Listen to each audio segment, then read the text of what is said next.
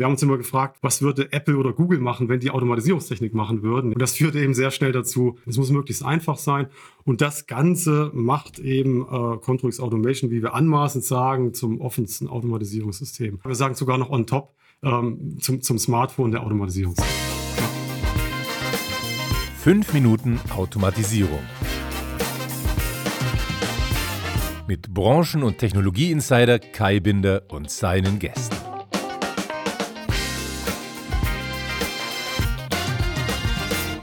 Ihr habt ihn gerade schon gehört, meinen heutigen Gast, denn der O-Ton am Anfang stammt von Steffen Winkler von Bosch Rexroth. Er ist dort CSO der Business Unit Automation und mit ihm möchte ich mich heute über Control X, die Automatisierungswelt von Bosch Rexroth, unterhalten. Und damit herzlich willkommen zu einer weiteren Ausgabe von 5 Minuten Automatisierung, dem kurzen Industriepodcast für die gute Sache. Und auch Hallo Steffen. Hallo Kai, wie geht's? Schön, schöner Nachmittag.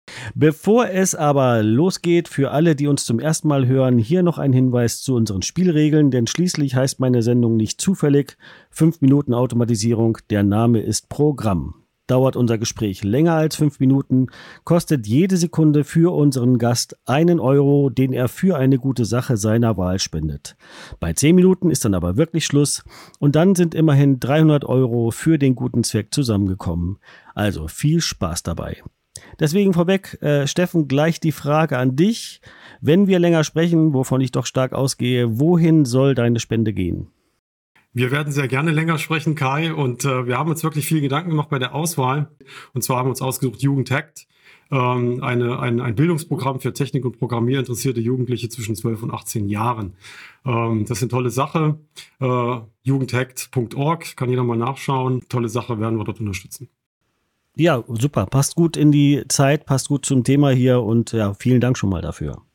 Wir wollen über Control X reden heute. Das ist die Automatisierungswelt von Bosch Rexroth. Ähm, vielleicht kannst du unseren Hörern mal kurz erläutern, was, was habt ihr da gemacht mit Control X? Was macht Control X aus? Die Zeit läuft. Ja, das ist natürlich eine Frage, die, die wird uns sehr, sehr häufig gestellt in unterschiedlichsten Kontexten, natürlich am meisten von, von der Kundschaft. Und ich könnte, ich könnte mehrere deiner Podcasts füllen, um, um das Ganze zu beantworten. Ich, ich versuche es mal aufgrund des Formats so kompakt wie möglich. Ja. Mhm. Ähm, was macht Contrix eigentlich aus? Ja, also erst einmal ist es wichtig zu sagen, ähm, dass es ein Automatisierungssystem ist, ähm, und, und nicht nur eine CPU oder irgendwie eine PLC oder sowas, sondern es ist wirklich ein komplettes Automatisierungssystem mit äh, CPUs, mit Antrieben, mit IPCs und mit, mit, mit IOs etc. So, aber vor allen Dingen auch mit maximaler Integrationsmöglichkeit für Drittanbieter. Das ist ein ganz, ganz wichtiger Aspekt. Ja. Ähm, und wie erreichen wir das? Wir verwenden konsequent offene Standards äh, an allen Stellen. Wir machen nichts Proprietäres. Weiteres Eigen, weitere Eigenschaft ist die, die Microservice-basierte Architektur äh, mit, mit Apps und dass ich jedwede Art von Programmiersprache und Toolchain verwenden kann, um mit dem System zu arbeiten. Und wir haben uns immer gefragt, was würde, was würde Apple oder Google machen, wenn die Automatisierungstechnik machen würden, ja? Und das führte eben sehr schnell dazu, es muss einfach sein. Es muss möglichst einfach sein. Und das Ganze macht eben äh, Contrix Automation, wie wir anmaßend sagen, zum offensten Automatisierungssystem. Und ja, wir sagen sogar noch on top ähm, zum, zum Smartphone der Automatisierungstechnik.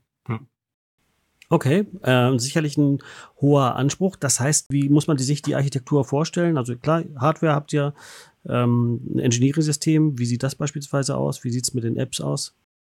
Also mal grundsätzlich verwenden wir Linux als Basis-Betriebssystem äh, und äh, sind damit auch in der Lage, all, all die ganzen modernen, vor allen Dingen auch sicheren Mechanismen und, und, und, Tools zu nutzen. Äh, Engineering war deine Frage auch, äh, versuchen wir, wo es nur geht, webbasiert zu machen. Das heißt also, alle Control-X Automation-Komponenten bringen in der Regel ihr Engineering mit. Das muss man sich vorstellen wie eine Fritzbox. Man braucht eigentlich nur ein browserfähiges Gerät, äh, und äh, ist auch dann natürlich nach entsprechender Authentifizierung, IT-Security war das Stichwort bereits, ähm, drin und kann loslegen. Ist noch nicht hundertprozentig so umgesetzt, wird aber Schritt für Schritt gemacht. Das Ziel ist 100% webbasiert. Was war denn ähm, die Herausforderung? Warum habt ihr denn Control X Automation genau so entwickelt, wie ihr es letzten Endes gemacht habt? Und ähm, ja, was hat euch äh, angetrieben dabei? Oh ja, das ist auch so ein, so, ein, so ein weites Feld. Wir haben uns unglaublich viel Gedanken gemacht, wir haben uns tausende von Fragen gestellt. Ähm, wir sind als Bosch Rexroth in der Automatisierungstechnik, ähm, das kann ich auch selbstkritisch sagen, nicht der, nicht der größte Player am Markt. Und wir haben gesagt, okay, wenn wir unseren Footprint vergrößern wollen, dann, dann müssen wir radikaler rangehen, wir müssen drastischer verändern. Äh, und wenn wir auch die Nutzerfreundlichkeit, den Kundenvorteil äh, wirklich in den Vordergrund stellen, dann müssen wir wirklich Dinge anders machen. Und, und wir haben uns angeguckt, was macht die Technologie. Äh, wir haben gesehen, CPU-Leistung ist bezahlbarer heute, die Bandbreite steigt kontinuierlich, alles ist vernetzt.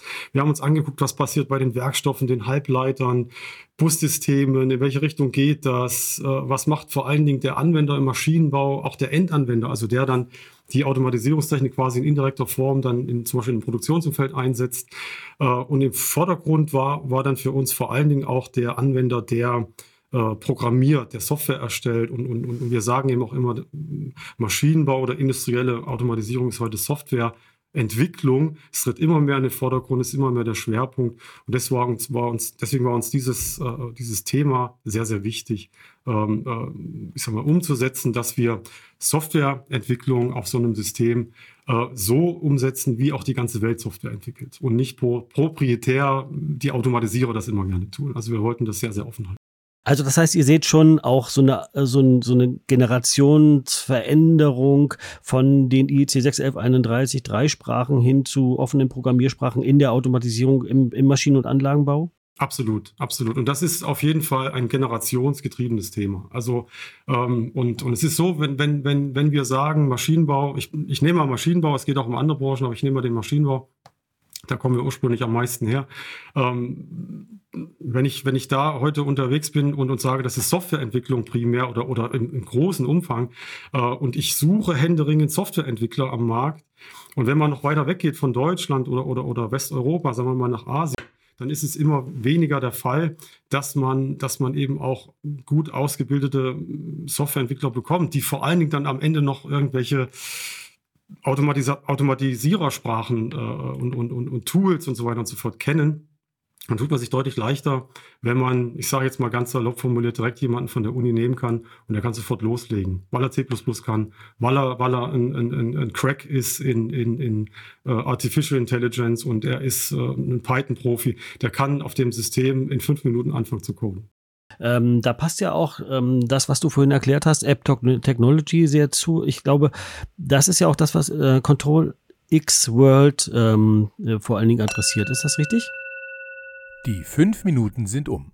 Ab jetzt zählt es für die gute Sache. Ja, und es ist noch ein bisschen mehr.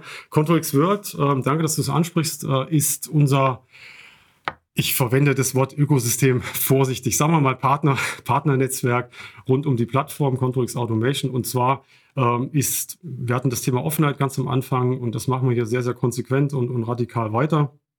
Äh, wir bieten die Möglichkeit, sogenannten Control World Partnern ihre Lösungen, und das sind nicht nur Apps, das ist auch Hardware, oft in Kombination in das System zu integrieren, aber auch teilweise umgekehrt. Das heißt, wir integrieren Bausteine aus der Control X äh, Automation Plattform in Lösungen von, von, von anderen.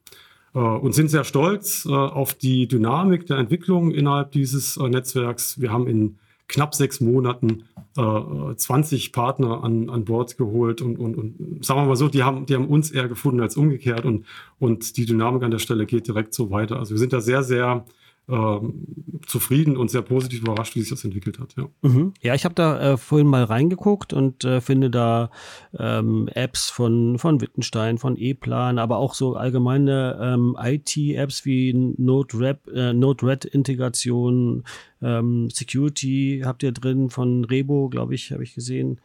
Ja, irgendwie, ich glaube, das ist äh, auch spannend, ähm, da mal zu gucken.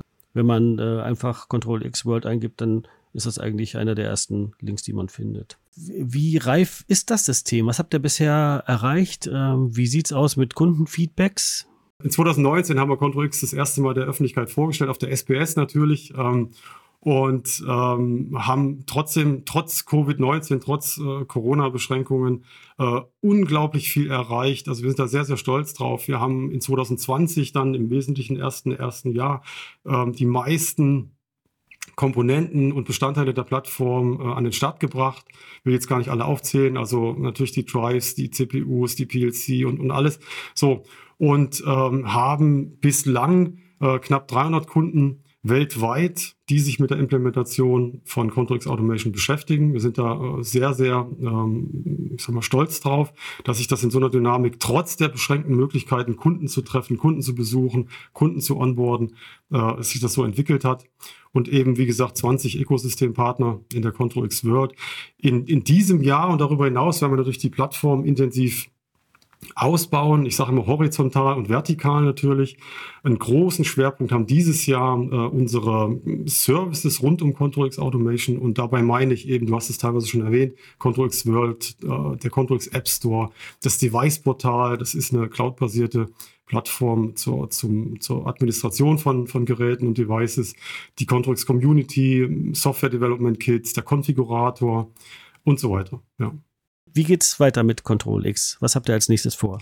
Also es geht natürlich darum, wie teilweise gerade schon angesprochen, die, äh, die CPUs, die Drives, äh, das IPC HMI-Portfolio, natürlich die Apps, das wird ein großer Schwerpunkt sein oder ein zunehmend großer Schwerpunkt sein. Das heißt, der Softwareanteil der Plattform wird natürlich ein, ein, ein sehr, sehr großer Schwerpunkt.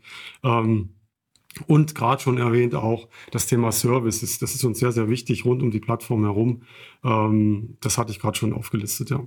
Und wir werden es wie üblich im, im vierten Quartal, und wir, wir hatten das Stichwort Messe gerade, diesen Jahres ja. auch wieder dann hoffentlich gerne äh, auf einer SPS in Nürnberg präsentieren. Wir schauen mal, wie sich das entwickelt. Im Moment sieht es ja deutlich besser aus wie letztes Jahr.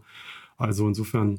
Und ControlX World entwickelt sich sehr, sehr, sehr, sehr äh, dynamisch. Also ich gehe davon aus, dass wir zum Jahresende die äh, Anzahl der Partner verdoppelt haben. Das heißt, wir, wir peilen mal so, wir haben uns keine Anzahl vorgenommen, das ist kein KPI für uns, aber ähm, Qualität geht vor Quantität. Aber 40 Partner haben wir wahrscheinlich zum Jahresende, ja. Steffen, ich habe äh, in dieser Sendung habe ich äh, so einen äh, Teil, den nenne ich fünf Fragen, 60 Sekunden und ich habe natürlich auch für dich fünf Fragen vorbereitet. Ähm, das ist immer eine Herausforderung, aber ich würde einfach mal sagen, ähm, 60 Sekunden ab jetzt. Welcher Beruf fasziniert dich, außer deinem eigenen natürlich? Okay, die Frage ist Faszination, nicht Respekt, weil Respekt, glaube ich, gibt es im Moment ganz andere, aber Faszination würde ich sagen, der der Uhrmacher, ich würde sagen der Uhrmacher, also der, der mechanische Uhren baut, äh, mit einer Profession, mit einer Ruhe, mit einer Präzision, finde ich faszinierend, mega. Du hast äh, den Garten erwähnt. Hast du einen grünen Daumen? Mm. Ähm, ich bin froh, dass meine Familie jetzt hier nicht dabei ist. Ich würde sagen, für, für, für alles, was draußen wächst, ja. Äh, bei, bei Zimmerpflanzen äh, und oder Blumen eher weniger. Ah ja, okay. Aber jetzt, bei mir ist genau andersrum. Ja. An die See oder in die Berge? Ganz klar die See. Welches Gadget, welches Tool, welches Ding hat äh, dir im letzten Jahr viel Spaß, Erfolg oder Hilfe bereitet?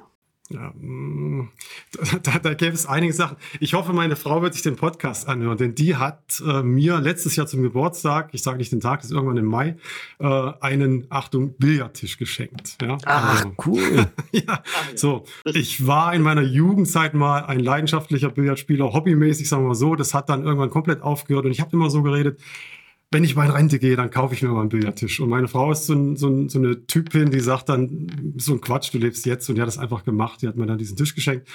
Und das hat bei mir ein bisschen Leidenschaft wieder entfacht, wieder belebt. Und äh, ich bin jetzt so weit, dass ich sogar ähm, Training gemacht habe und solche Geschichten. Also, und, und es ist wirklich was für mich zum Runterkommen. Ich kann da sehr gut entspannen.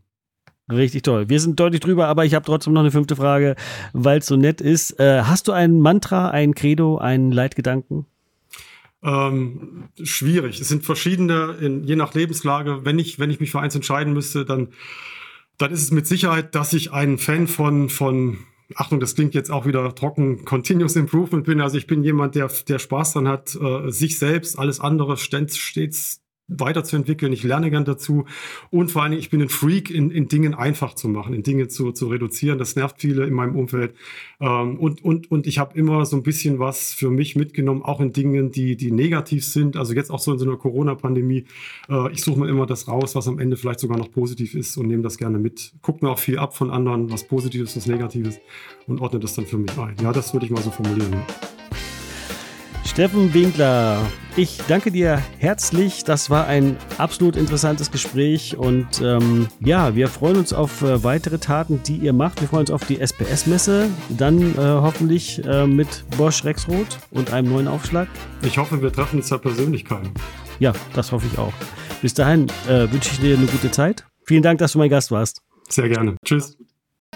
Vielen Dank fürs Zuhören.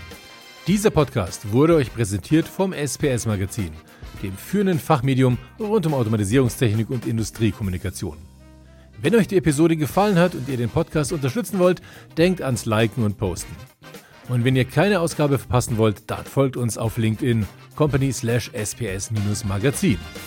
Vielen Dank und wir hören uns beim nächsten Mal.